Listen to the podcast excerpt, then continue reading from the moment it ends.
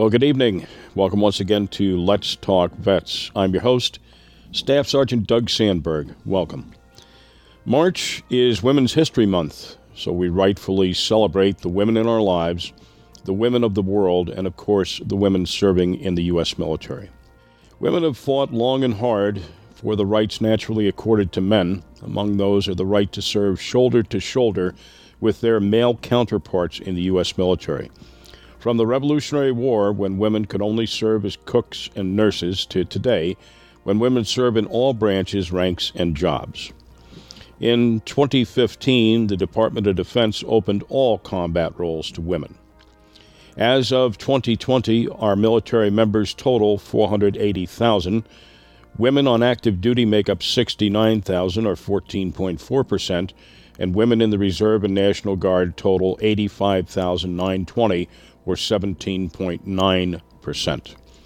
Tonight, we're pleased to bring you a very special conversation with Rear Admiral retired Nancy Lescavage. This remarkable woman joined the U.S. Navy in 1972 as a nurse. She consistently distinguished herself in every assignment and consequently rose steadily to greater roles of responsibility and, of course, promotion. Tonight, she'll share with us her experience and her views on many, many issues. But first, here are your dates of note for March. March is Women's History Month. The third is the Naval Reserve birthday. The fourth is Hug a GI Day. And the fifth is the birthday of the Navy Seabees. The 13th is Canine Veterans Day. The 15th, American Legion's birthday. 21st, Rosie the Riveter Day, 25th, Medal of Honor Day, and the 29th is National Vietnam Veterans Day. Here now is our conversation with the Admiral, Nancy Lescavage. Well, thanks, Doug, and it's a great honor to be on your show. Thank you for asking me. Indeed, I had a great ride in the United States Navy Actually, my career ran just about 38 years on active duty, which I never expected. I only joined for three years, but I became very passionate about being a naval officer and stayed. I have to emphasize that now I am a private citizen. So, in our interview, my thoughts and words in no way speak on behalf of the Navy or the Department of Defense. Fair enough. At the time you joined the Navy, 1972, women accounted for only 2% of U.S. Armed Force members and 8% of the officers. And as of 2018, those numbers increased to 16% military members and 19% in the officer corps. What was the prevailing attitude towards women when you joined, and how have you seen that changed over your career? That's a, a great question. Be glad to talk about it. And what was going on in the early 70s when I joined is actually vastly different than what we see today.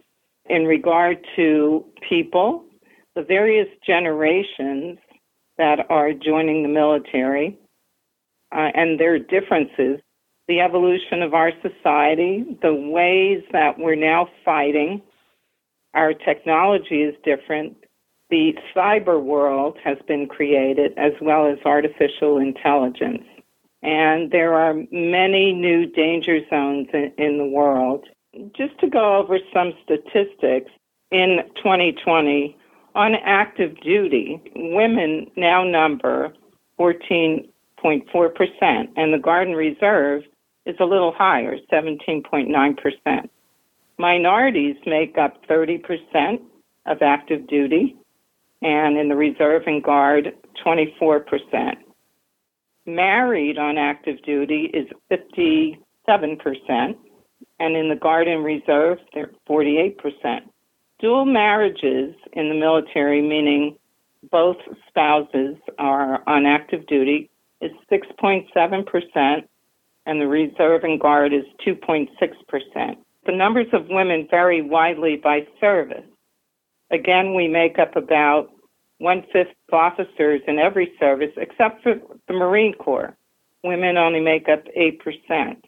On May 20th, 2020, according to Stars and Stripes, although women are making up an increasing proportion of the armed forces, female troops are 28% more likely than men to leave the military early. And their exit is largely based on family related and cultural issues. Uh, I'd like to highlight seven things why we do that. First of all, there are problems with the military organizational culture, meaning, for example, we have a lack of female mentors. The second reason is sexism, especially in fields dominated by males. I found this as well. Have to work harder just to get notice. Uh, the third thing is an uncertain work schedule. The fourth thing is effects of deployment on family lives. The fifth thing is family planning issues, pregnancies for women, and all that that brings. The sixth thing is dependent care issues. The military, in some places, continues to have body daycare hours or waiting lists just to get into daycare. And the seventh thing, sadly, is sexual assault investigations and sexual harassment. In 2019 alone, there were 7,825 sexual assaults in the military, and that was up 3% from 2018.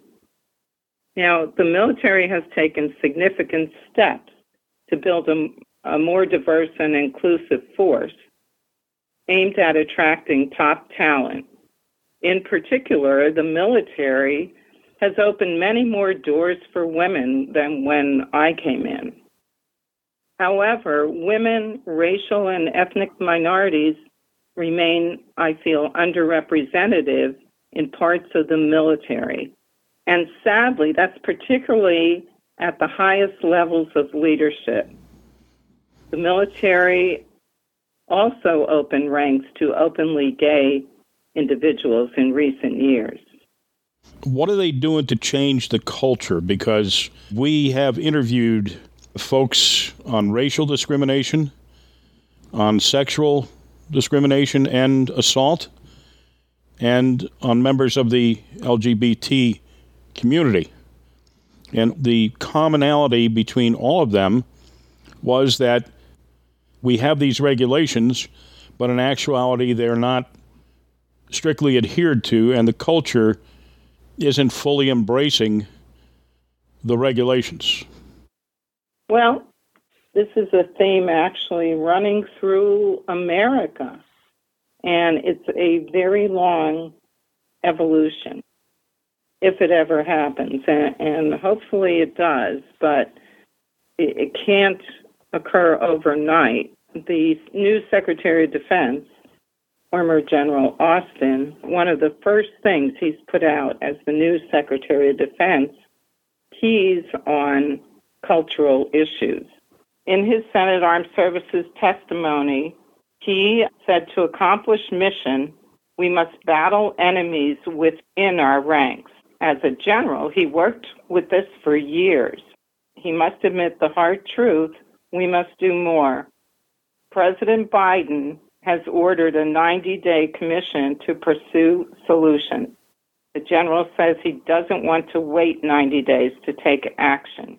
SecDef Austin has ordered by the 5th of February, he wants a list of sexual assault and sexual harassment prevention and accountability measures that were taken up in the last year that show promise as well as data driven assessment of those that do not. He wants our people to show how they do oversight, how they show relevant data over the past decade, and victim support efforts and advocacy. He wants data about how the department moves towards addressing sexual misconduct within a broader violence prevention network that's an interesting twist he's taking. He wants recent data and information on most recent initiatives towards preventing violence. He wants most recently released Integrated Violence Prevention Policy.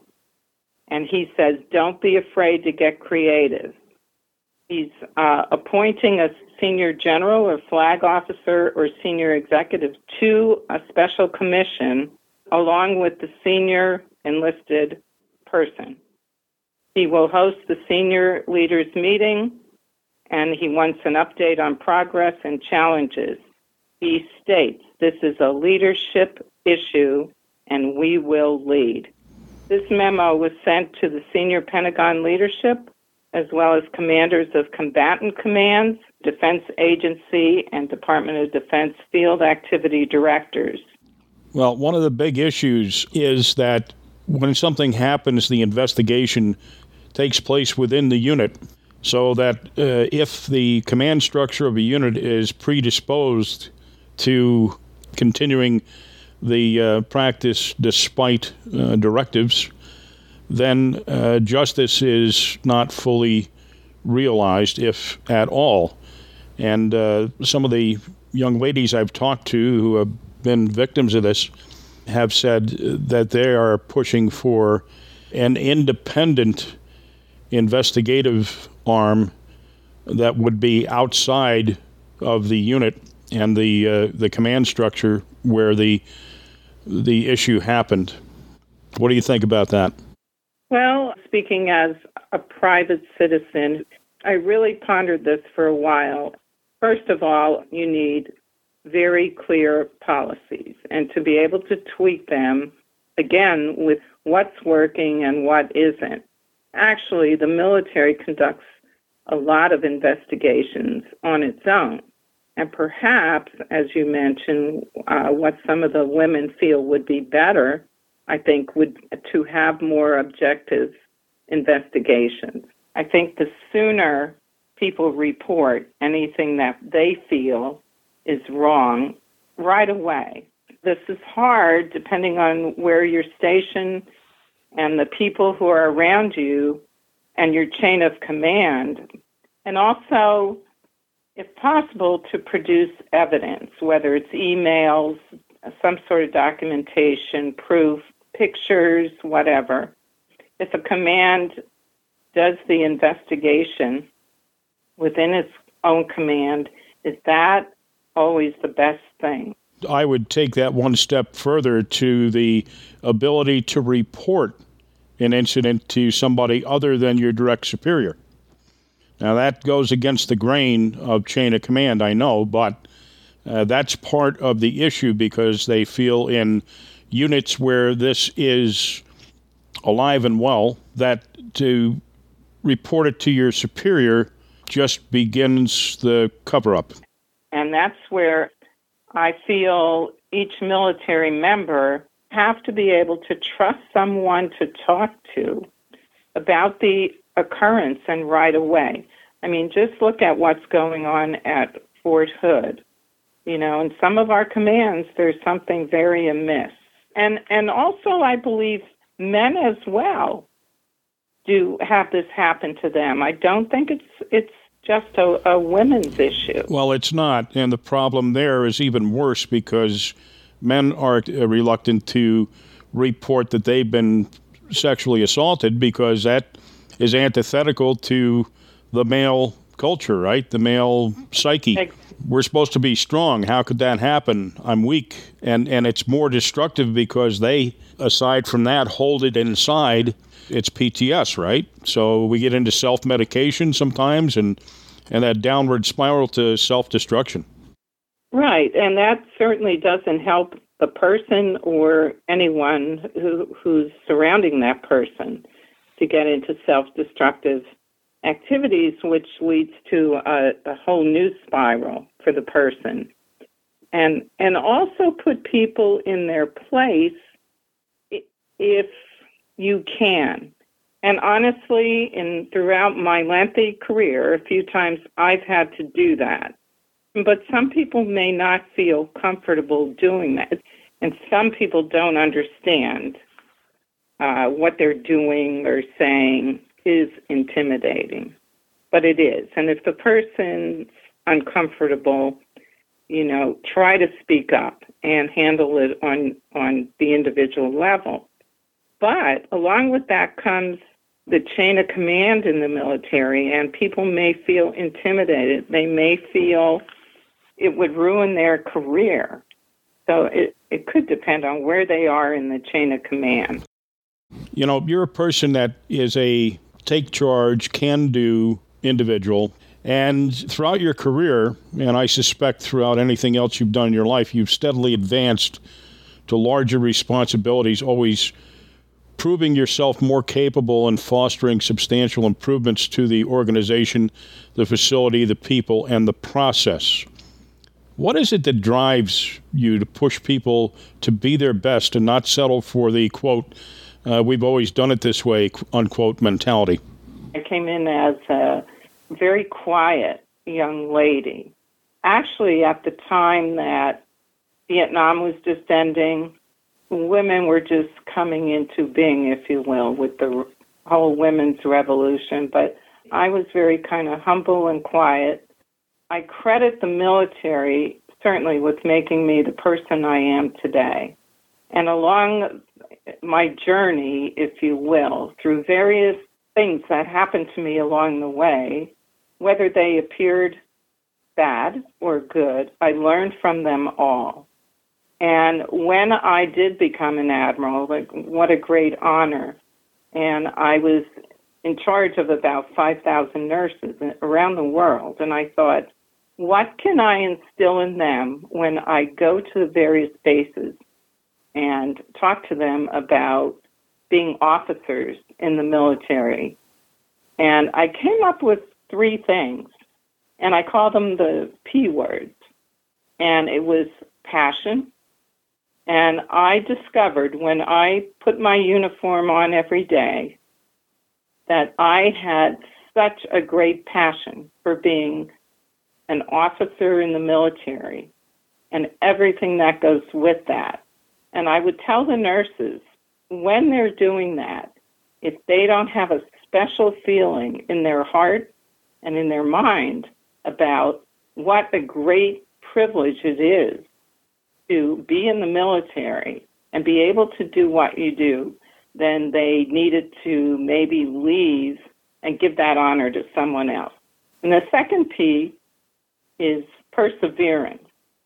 And my father, who right out of high school went into D Day and Battle of the Bulge in the U.S. Army, whenever his kid, Nancy, the Admiral, would say to my dad, Oh, this is going on, this problem's going on, he would look at me with steel blue eyes and say one word, and that was perseverance. And I passed that on to whomever I could that no matter what hits you in life, and in the military, it's a very unique situation. You know, you're told to go this place, maybe you don't want to go there, you're told to go into war, whatever. Plus, life happens with your families, etc. And then the last P word is preeminence. And I got that in graduate school where I had a great opportunity to attend University of Pennsylvania and did some work and courses at the Wharton School of Business. And Wharton's message is whatever you're doing, make it preeminent. In other words, to be the best, no matter what you're doing. If you're swabbing decks, be the best at that. You know, if you're delivering medical care, be the best at that. And I would see when when I would go around the world visiting our military facilities, some people tack those things up that I said to remind them every day. And that was actually thrilling. Always have a great goal to be the best, no matter what you're doing. So, along your way, I'm sure you encountered some opposition from maybe folks that felt bad because you dared to do something or ask something they did not, or resistance from the male dominated command culture. How much of a issue was that for you? Well, the School of Hard Knocks really teaches you a lot. And again, coming into the Navy, a very quiet individual, I soon learned that you have to stand on your own two feet and just call it like it is. And if you don't agree with something and it's in your heart and mind that it's just not the right thing that you're hearing, then you've got to stand up for what you feel is right. You also have to know which hill you don't want to die on. So if it's a little issue, just let it go.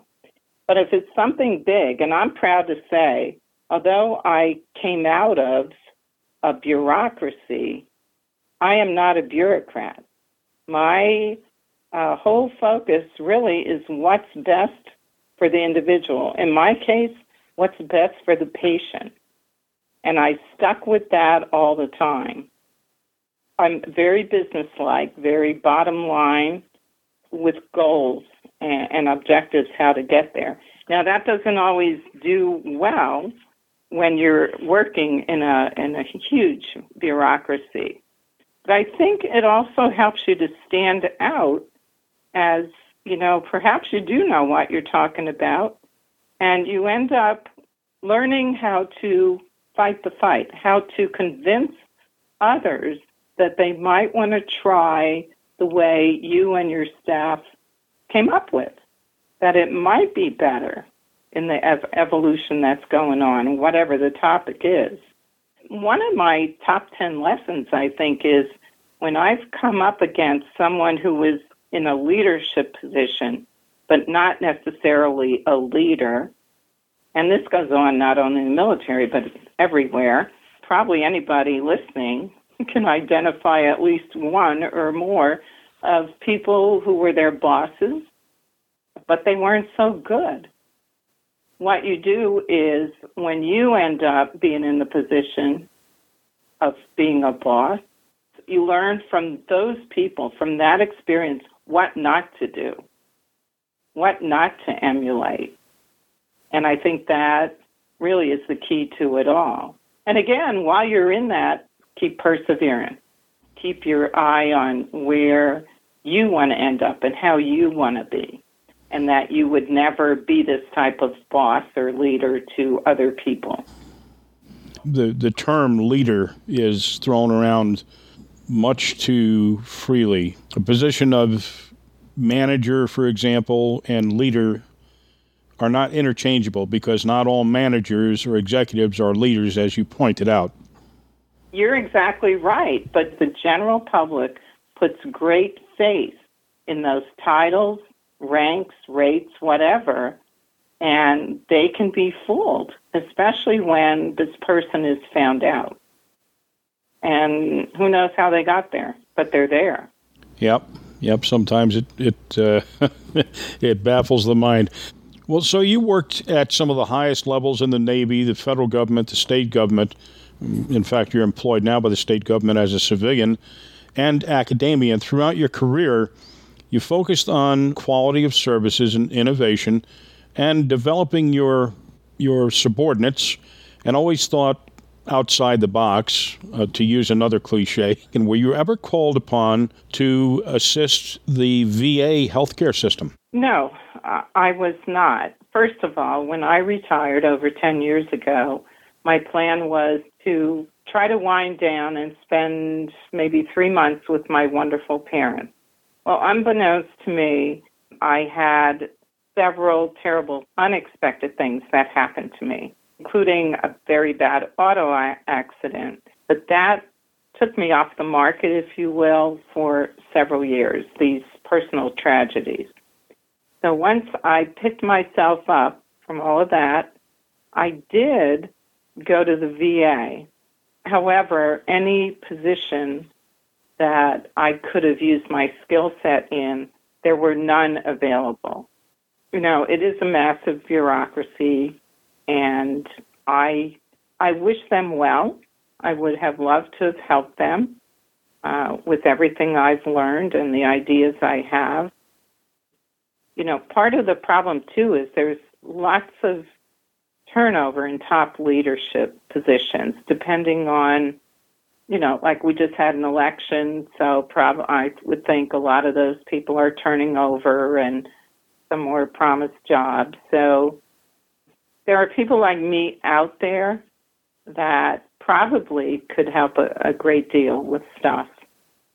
There's also people in that bureaucracy that don't want to upset the apple cart, so I get that. One and, of the bi- and that's probably ahead. a reason why the bureaucracy, no matter what department, coming out of the federal government or state government, just chugs along because in bureaucracies, many times people, like you said, don't want to upset the apple cart. They like it the way it is. And eh, especially someone like me, I do upset the apple cart and actually want to look at things.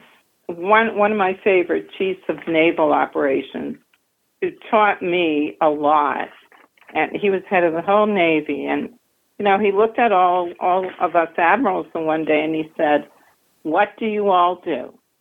Why do you do it? Should it be done at all? And can someone of a lesser skill set be doing these things?" And he went about, you know, trying to trim the, the bureaucracy in the Navy. And I greatly admired him because he asked questions in bureaucracies that aren't I don't think, asked as much as they should be. And then he held us accountable. And, and I love that. He really made you feel alive and, again, passionate about what you were doing. And you had purpose. And then you could spread that to your people and have them objectively look at what they were doing every day. Well, one of the greatest kept secrets, in my opinion, in management in general, is, and this is something that a lot of managers won't do because they're afraid. I found that developing your subordinates to a point where they're able to step up and take your job because in that you also develop ownership, accountability, and if you do it right, your job gets a lot easier, doesn't it?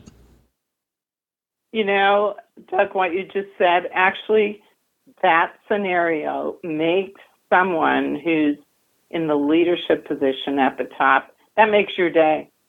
When somebody comes in and has a, a program that they're offering or did something that you've been concerned about and they come in and have the answers, the solutions, or new ideas. And yep, that is a great person. That's someone who gets it. And they're the type of people I love. And I do anything for them, uh, whether it's trying to get them extra schooling, pushing them on to, to new and better things. But sometimes in huge bureaucracies, again, people don't want to rock the boat. You're listening to Let's Talk Vets on Radio Catskill, WJFF. I'm your host, Staff Sergeant Doug Sandberg. Our guest tonight is Rear Admiral retired Nancy Lescavage. One of the biggest challenges we are faced as a society is the veterans who have lost all hope and decided that self destruction is their only alternative. I believe veteran suicide, the official number is like 22 a day average, but I've had many folks tell me they believe that that's not always accurate because of COVID and because of different statistical measures and accounting in different places in the country and different organizations. So, is there one thing that you think could be done to cut that terrible number down? One of the things that I think is a common threat is transition from the military to the civilian world.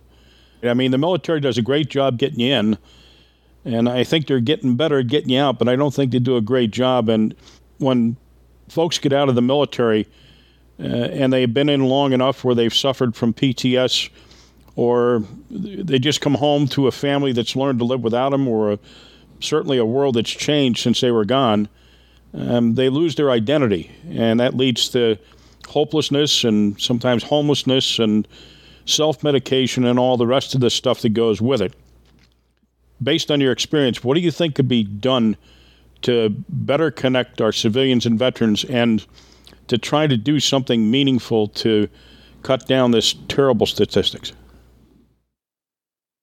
It is uh, an awful statistic. Again, I'm I'm talking as a private citizen, and I'm not a mental health expert. However, I, I have noticed, you know, we've hit this area with many programs, whether they're military, VA, civilian efforts.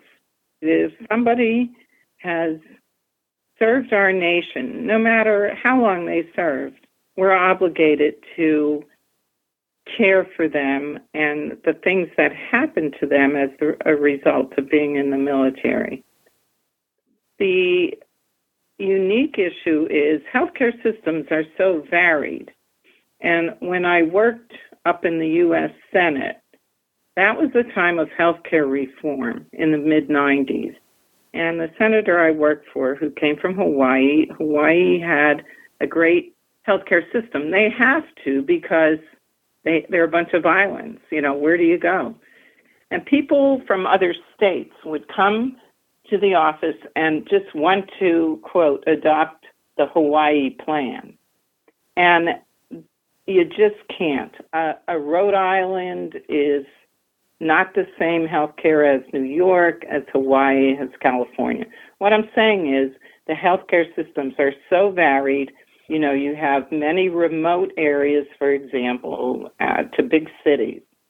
So, what I'm getting at is, I believe for our individuals who have served this great country, that a program is tailored for their individual needs, that they have a go to place, whether it's a phone line, an online, a loved one, a buddy, or some place to go, and solidify that up front so they don't feel all alone. You know, when they're exiting the military, um, where are they going? What's available for them? And, and they may not even be thinking of it at the time. But exiting the military is a psychological thing. And you may not even expect some of the things that are going to happen to you. So I think it's a good idea to help them with a plan. May let them know the resources available. The other thing is to further destigmatize the field of mental health. You know, even when while they're serving, I think many hold back if they're having mental health issues because they're just afraid. What will that do to my career, et cetera, et cetera? They don't many times even realize their buddies are going through the same thing. And to have programs in the military, which we do, as well as outside of the military, you know, once they launch into their new personal world, I do have to give kudos to veterans organizations who are out there uh, who do provide backup and camaraderie. You know, I noticed in thinking about this more, many, many programs out there, and there's a National Suicide Prevention Lifeline, there's Vets Chat, there's all kinds of educational materials, you know, Wounded Warrior Project, Give an Hour, etc. People are really trying to help the individual. Each service has their own programs.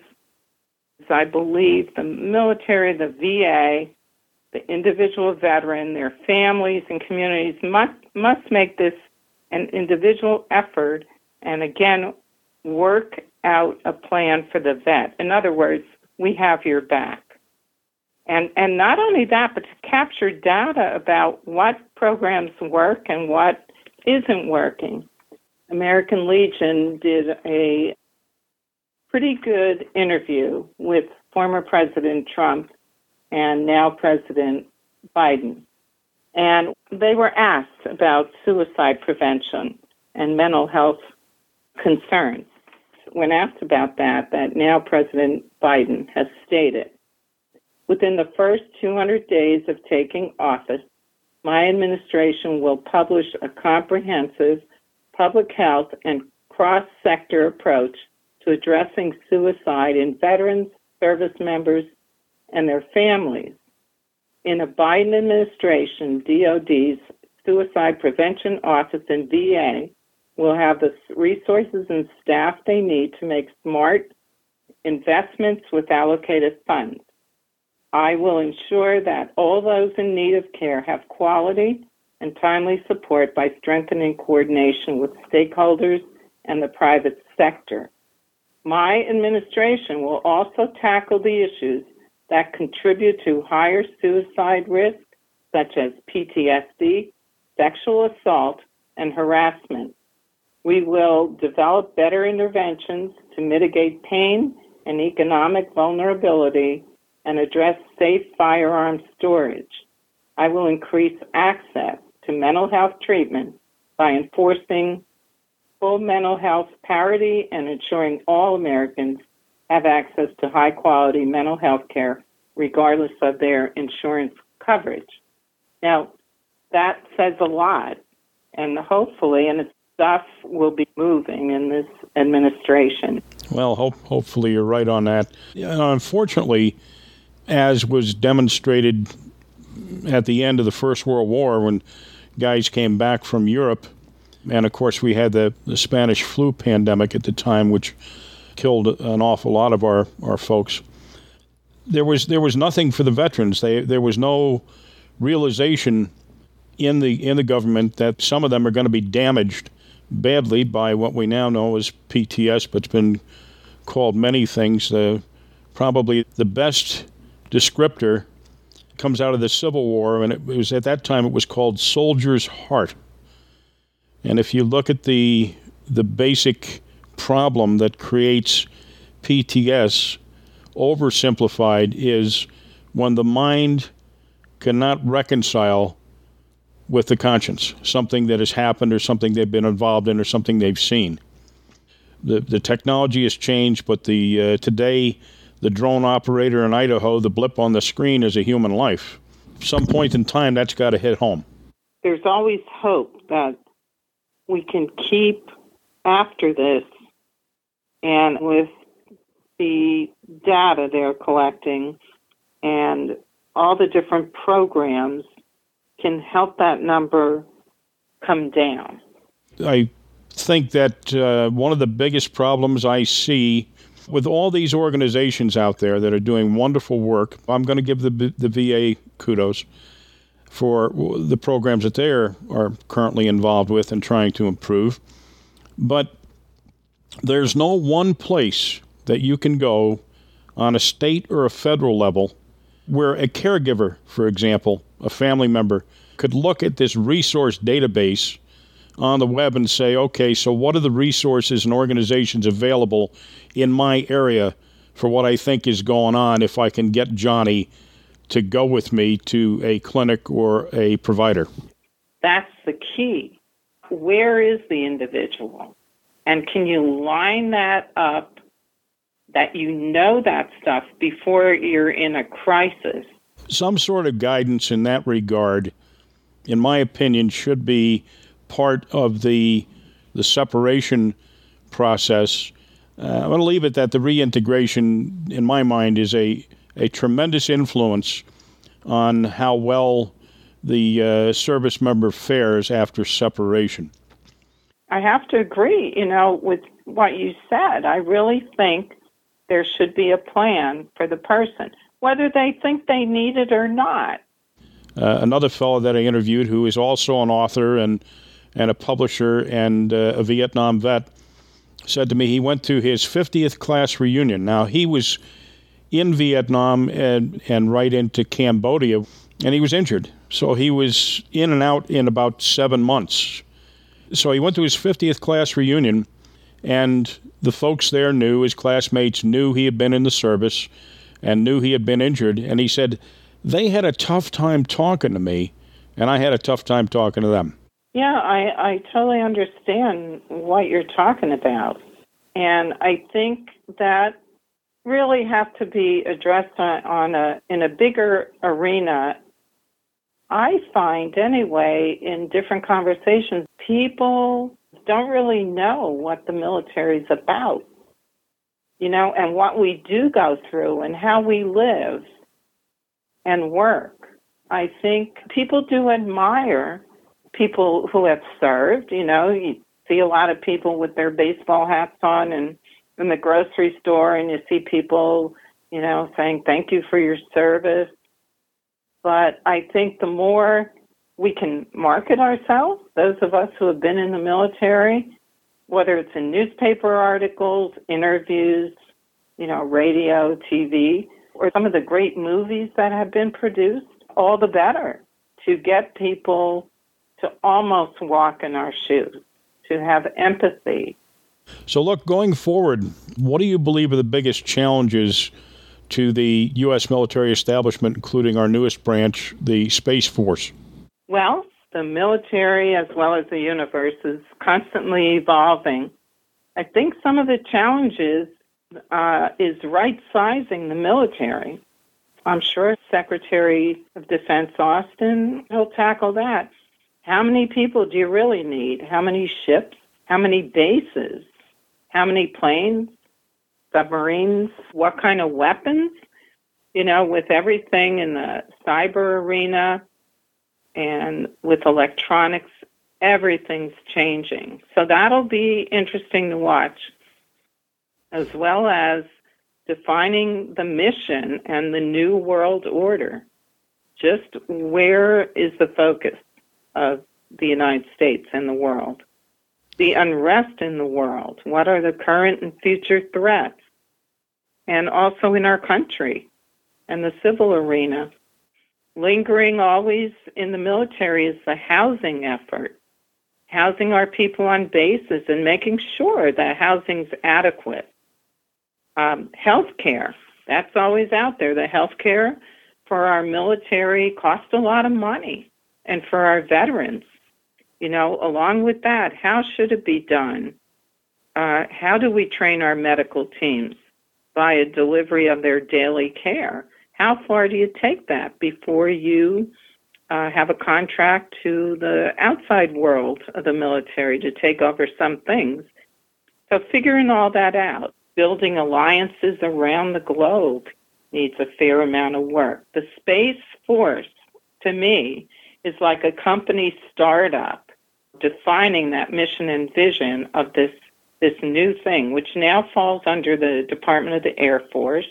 And I think that's going to be a big evolution, taking quite a few years to really get that rolling.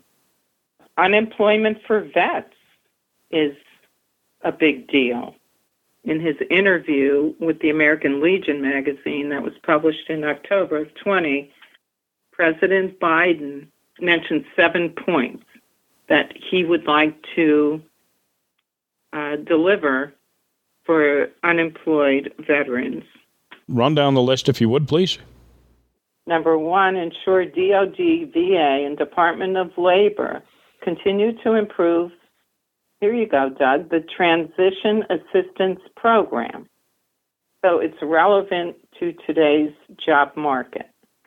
The second one is ensure that more transitioning service members are able to access job training and placement services prior to the end of active duty.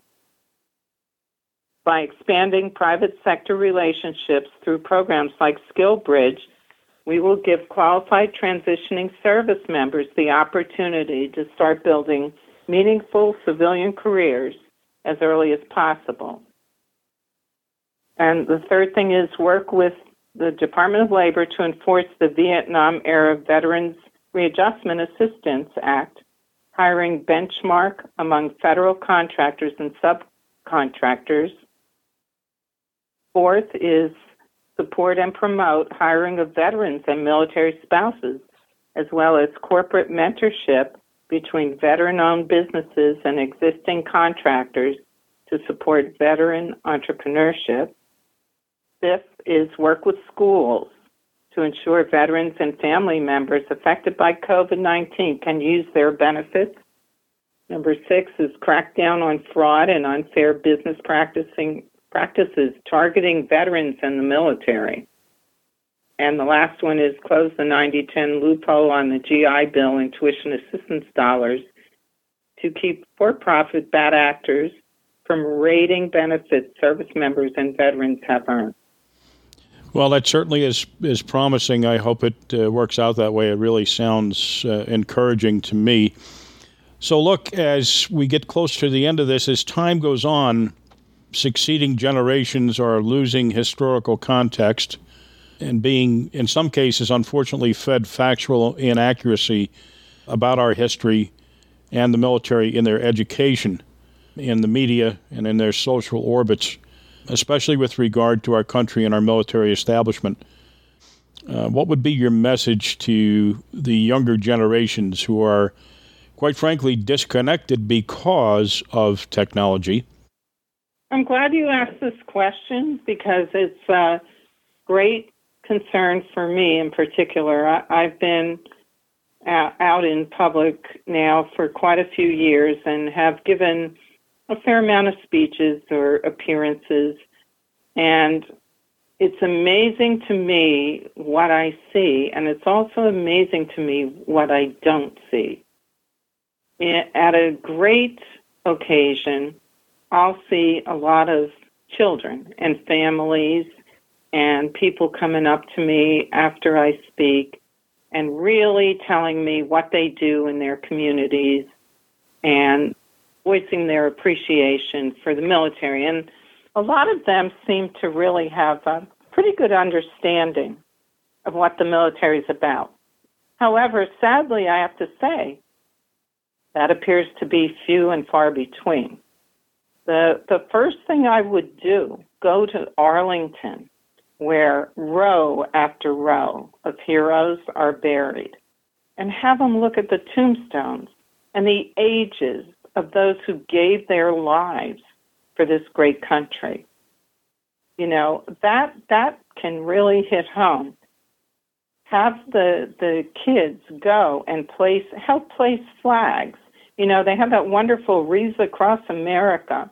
How how beautiful and how solemn to go to one of the cemeteries and to see that and participate in that. I would take them to museums and historic societies and go through stuff with them, teaching them, you know, about the great sacrifices that were made and the military. And parades. Take them to, you know, veterans parades, Memorial Day. Sadly, when President Clinton, I believe, was our, our president, he asked a child, What is Memorial Day? And the child said, That's the day the pool's open. Now that's that's not good. If that is how they were taught to think of Memorial Day, I would say head to the school. You know, the grade schools, the high schools, colleges, and look at what they're teaching. Don't erase our history on the military. Give the facts. And I know I work with the Navy Club locally, and we do essay awards. And the essays generally are certainly on the topic of patriotism and the flag. And some of these children are so well groomed and so well spoken. The essays they write are beautiful. But again, that's just a, a few kids. I would say when you see a vet, some of them love talking about their time in the military. You know, ask them some probing questions and certainly give your appreciation for them serving. That's absolutely true. For, for the flag and what it represents, and show respect for the vets. You know, you see that they love the baseball hats. So it's they're easy to identify. So talk to them and volunteer at the VA facilities and nursing homes because we got a lot of vets there. And record veterans' histories. I'm on the board of, for example, Women in Military Service for America, WIMSA, which our building is at the gates of Arlington Cemetery for people to come in there and record their histories and see what women in particular have done in the military is just a great thing and in a very convenient place. Another great resource is uh, the uh, National Purple Heart Hall of Honor in New Windsor, New York. There are quite a number of women memorialized in um, their stories are there for people to read. It really comes down to the same problem that we have in our public education system, my opinion, is that it can't be left all up to the teacher. The parents have to participate. Exactly. Contact Congress with ideas and go to town meetings and, you know, run for an office if you're a veteran. And the other is we're sometimes a very critical society. And I think it, it's time to really get to know the newer generations too and learn what they stand for and have respect for each other's generations. We're the baby boomers, we have Generation X, the millennials, Generation Z, and they're all about different things. And I think the more we sit down with them and talk to them about our experiences and ask them some probing questions and see what they think about stuff, all the better. You know, if you're able to visit a military base, do so. And there are cool things like air shows, the different displays you can see on military bases, uh, all the better, because it's thrilling to see our military at work the military does need to do a better job marketing themselves. I, that's a great point. So, look, last question, pretty much. You currently serve on the Pennsylvania Military Protection Commission. Tell us about that work. Actually, it's a commission I've been on for, I was seven years as commissioner, and this past year became the executive director. And it, it's a great group. We have four legislative commissioners and and about nine uh, regular commissioners.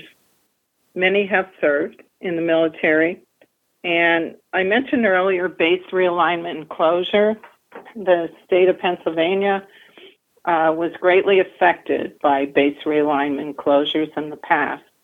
So, what we're doing uh, on the commission is really trying to take care of the, our remaining bases that exist and build them up as best we can to serve the Department of Defense.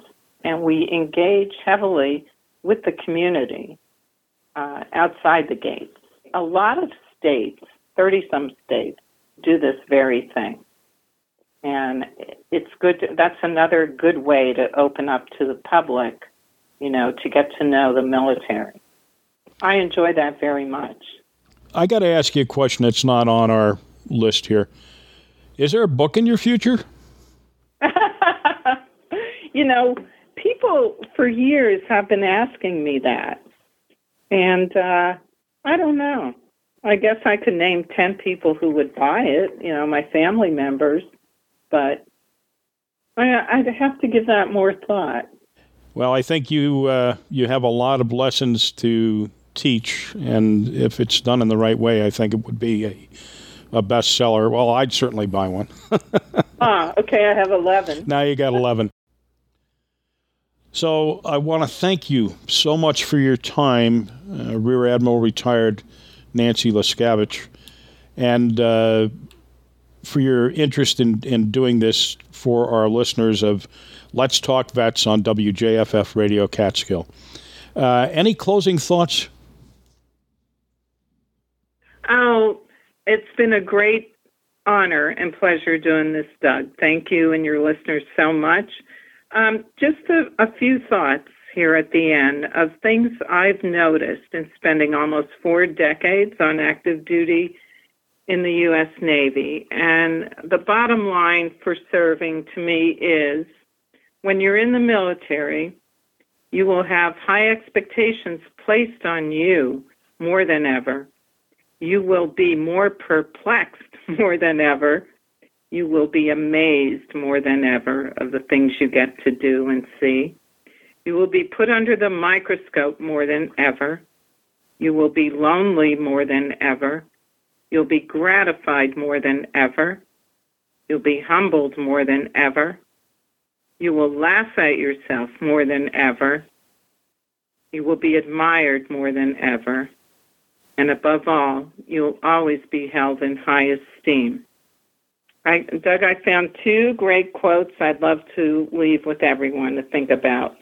One comes from Indira Gandhi, who said, My grandfather once told me that there were two kinds of people those who do the work and those who take the credit. He told me to be in the first group. There is much less competition. And the second one is from General Norman Schwarzkopf. He said, Leadership is a combination of strategy and character.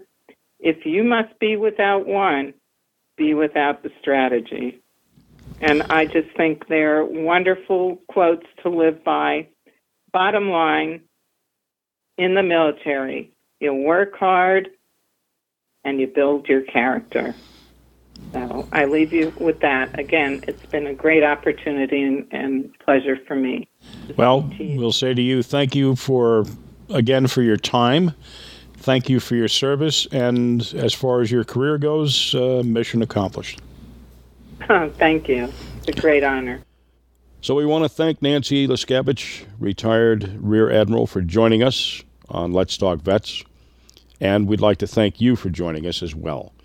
Please share with us your comments and suggestions for future shows. You can email us at vets at wjffradio.org.